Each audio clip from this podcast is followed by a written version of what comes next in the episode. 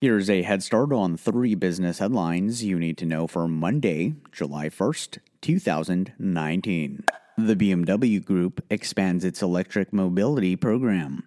The automaker announced that it will reach its goal of 25 electrified models by 2023 instead of 2025. BMW states that more than half of those models will be fully electric.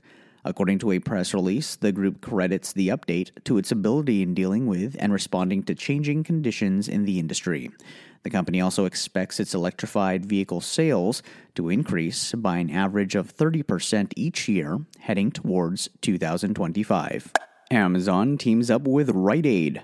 The technology company announced that it's launching a network that enables customers with the option to pick up their packages in store at a partner location.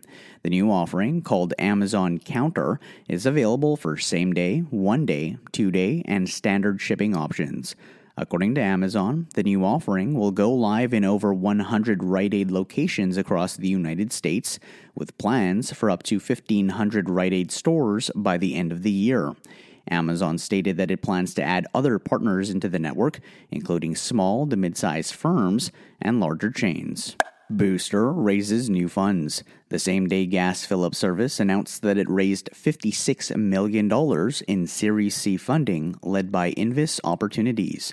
The company has raised a total of $88.5 million since it was founded four years ago. Booster looks to serve different customer segments from busy parents to small businesses.